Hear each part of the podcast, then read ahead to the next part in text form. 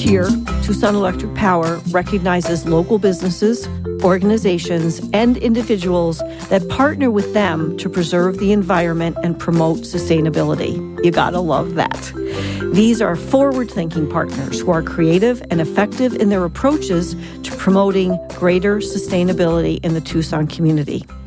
We are spotlighting the 2019 award winners for our Go Green Team Award podcast series. And today I am thrilled and excited and over the top eager to welcome Starlight Noel Armenta, research specialist for the University of Arizona School of Natural Resources and the Environment. And Starlight, I meant every word of that. This is one of my favorite programs in Tucson. So tell us about your, you got the Environmental Protection Partner Award. So tell us about the Raptor program. Oh, great. Thanks, Gina. Um, so, yeah, Bill, Dr. Bill Mannan and I are very honored to have received this award. Um, the Raptor Protection Program is a collaborative program between the U of A and Tucson Electric Power and its focus is on reducing the number of hawks and owls that are electrocuted on TEP's overhead lines.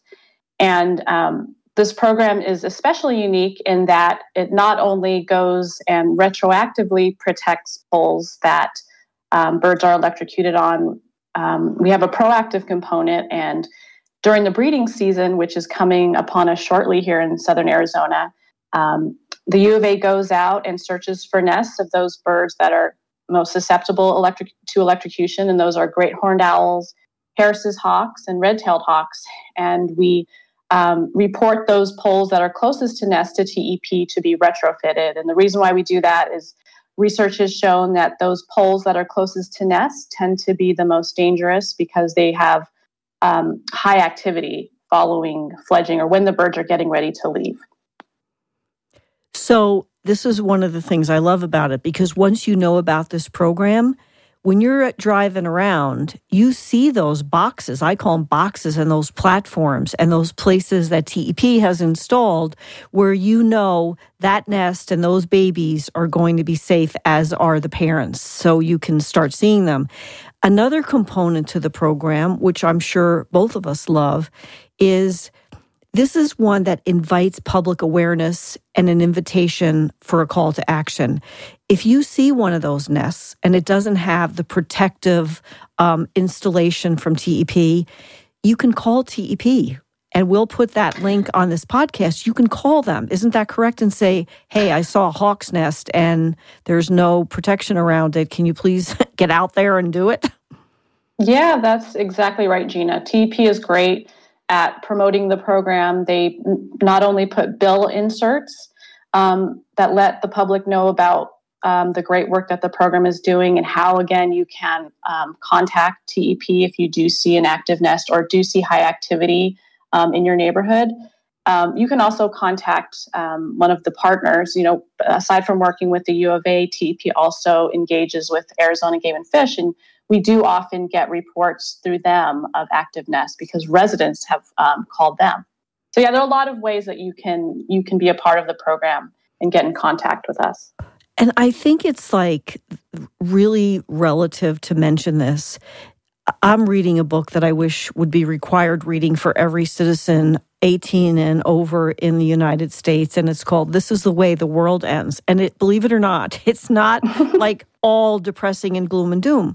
It's a scientist who I've met and talked with a little bit, Jeff Nesbit, and basically he paints the picture for where we're at in many areas and animal extinction numbers are in there and it doesn't take a rocket scientist which he is way beyond he's like brilliant to understand that we all play a vital role in the food chain and hawks control the rodent population. They're out there eating some of those nasty pack rats, and they're, they're and they're making sure that there's right. not too many rabbits, because any you know balance that goes wacky out of nature, it, it impacts all of us.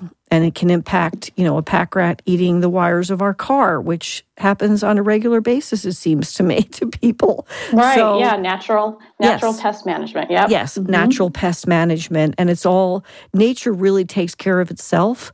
But when hawks first showed up, we didn't have a lot of power poles.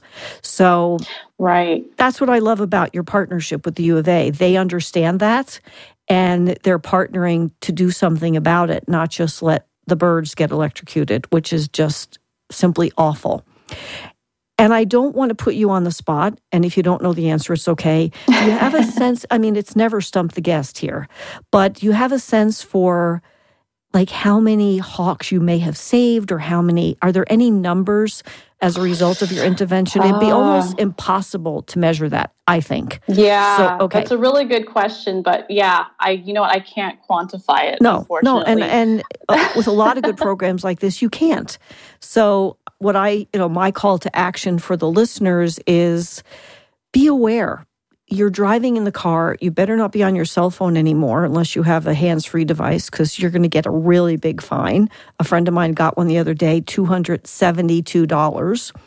So when you're driving, you can look at power poles and see if there's a hawk's nest or an owl's nest in it, and if there's not the protective equipment and the, you know, the protection. I can't, I'm trying to describe what it looks like. It looks to me like a a platform that a wooden platform, you know, with oh, you're talking about the power poles, yeah, yeah, yeah, yeah. Poles. What's on what you put on them? How do you protect them? Right. So I think you're talking about platforms. So yeah, TEP does apply um, insulation on top of the electrical components, so that when a bird does land up on a cross arm or another piece of equipment, um, that there's enough insulation up there that a bird won't come into contact with either face to face or face to ground, which right, is right. Um, which which is where the problem occurs. Um, but I think you're also bringing up um, nest platforms, which is another great component of the program. TEP will often um, place nest platforms as an alternative spot for birds to nest if we do yes. you know if they happen to have a pair of red tails that happen to really like or prefer a specific pole and they continue to nest on the cross arm where it isn't safe even when there is protection up there they will install a platform above the equipment um, in the hopes that the birds will use that area as opposed to the dangerous area so that's very helpful that clarification so some are easy to spot and others if mm-hmm. you see a nest and you feel called to check it out to make sure the protection is there, just be an engaged citizen because it takes yes. the community and the car wires you save may be your own. Like, how do you make it about me? so, I want to know if there are any future initiative that you want to promote or discuss. Or I always like, what's in the crystal ball? What does the future hold for the Raptor program?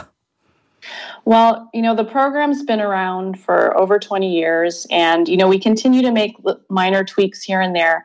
Um, you know, the industry has really grown up around it. There are a lot of um, manufacturing companies that are creating products to um, to help electric companies protect their poles effectively, and so we'll continue to do that. But you know, um, the threat of electrocution on and lines to wild birds is a worldwide issue. Right. So there will always be a need as long as we have this overhead electrical infrastructure to continue the work. So um, we don't necessarily have anything big planned just to continue the work, but we do have a, a big hope that we'll reach um, a certain level of density in terms of the number of protected poles that are in Tucson that we'll start to see a drop in electrocution. Um, and there's no reason to assume that it won't happen because TEP retrofits all new poles that go up and with the nest protection that we're doing every year, we're, we're adding protection to older poles. You know, we're going to get there. Right. And with the expansion and encroachment and the devastation of habitat, it's wonderful to see this going on. We have to have it to continue. And if you don't mind, because we do have a little time left, I just want to mention when I read your bio how delightful it was to me personally because you have a BFA in illustration. And so, and you have two young children, um, Noel and Oliver, and they inspire yes. you. And I will tell you this when you get the children's book, is it done? is it, have you completed it? No, it's something that I started working on in grad school, and I do have plans to continue it. But you know, life often yeah. will throw a wrench in your plan. So I haven't finished it yet, but yes, I hope to, to yeah, it's, it's, illustrate. it's called working and having two kids and a husband. I got that memo. believe me, I've been there. And so, yeah. But what I want to say is, my invitation to you is once you complete it, be in touch with me. Um, you know oh, how to get in touch with me because it's something I would love to promote. And I, I do write book reviews. And the most important reason I'm asking you that is because of a little starlight on her own, Rooney James Nichols, who is my eight month old granddaughter.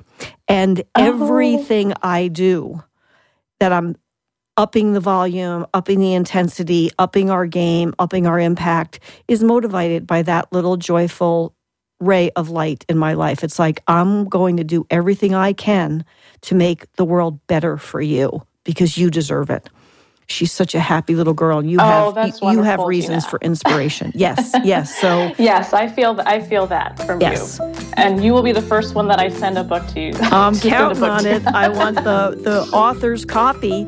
So thank you for doing what you do and for showing up to make a difference for us and for caring so much because of the two children that you want to continue to make the world a better place for. And trust me when I say we have our work cut out for us. As you Thank well you know. so much, Gina. Okay. I do. Thank you so much.